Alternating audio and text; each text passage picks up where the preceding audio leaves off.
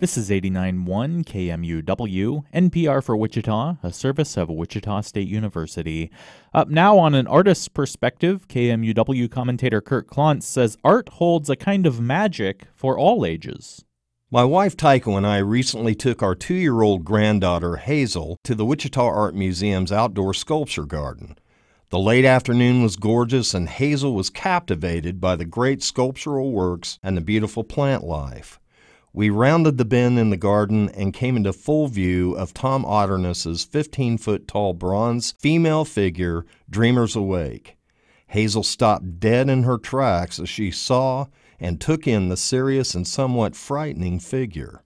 I was amazed at the impact this work had on her. At first afraid to go near it or to look at its face, she began to see the smaller bronze figure surrounding it and to make her way closer. She really studied the works, and then came her comments and questions.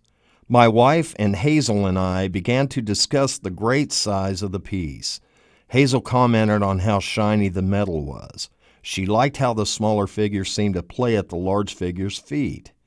We looked at that work for a full 30 minutes. We were captivated.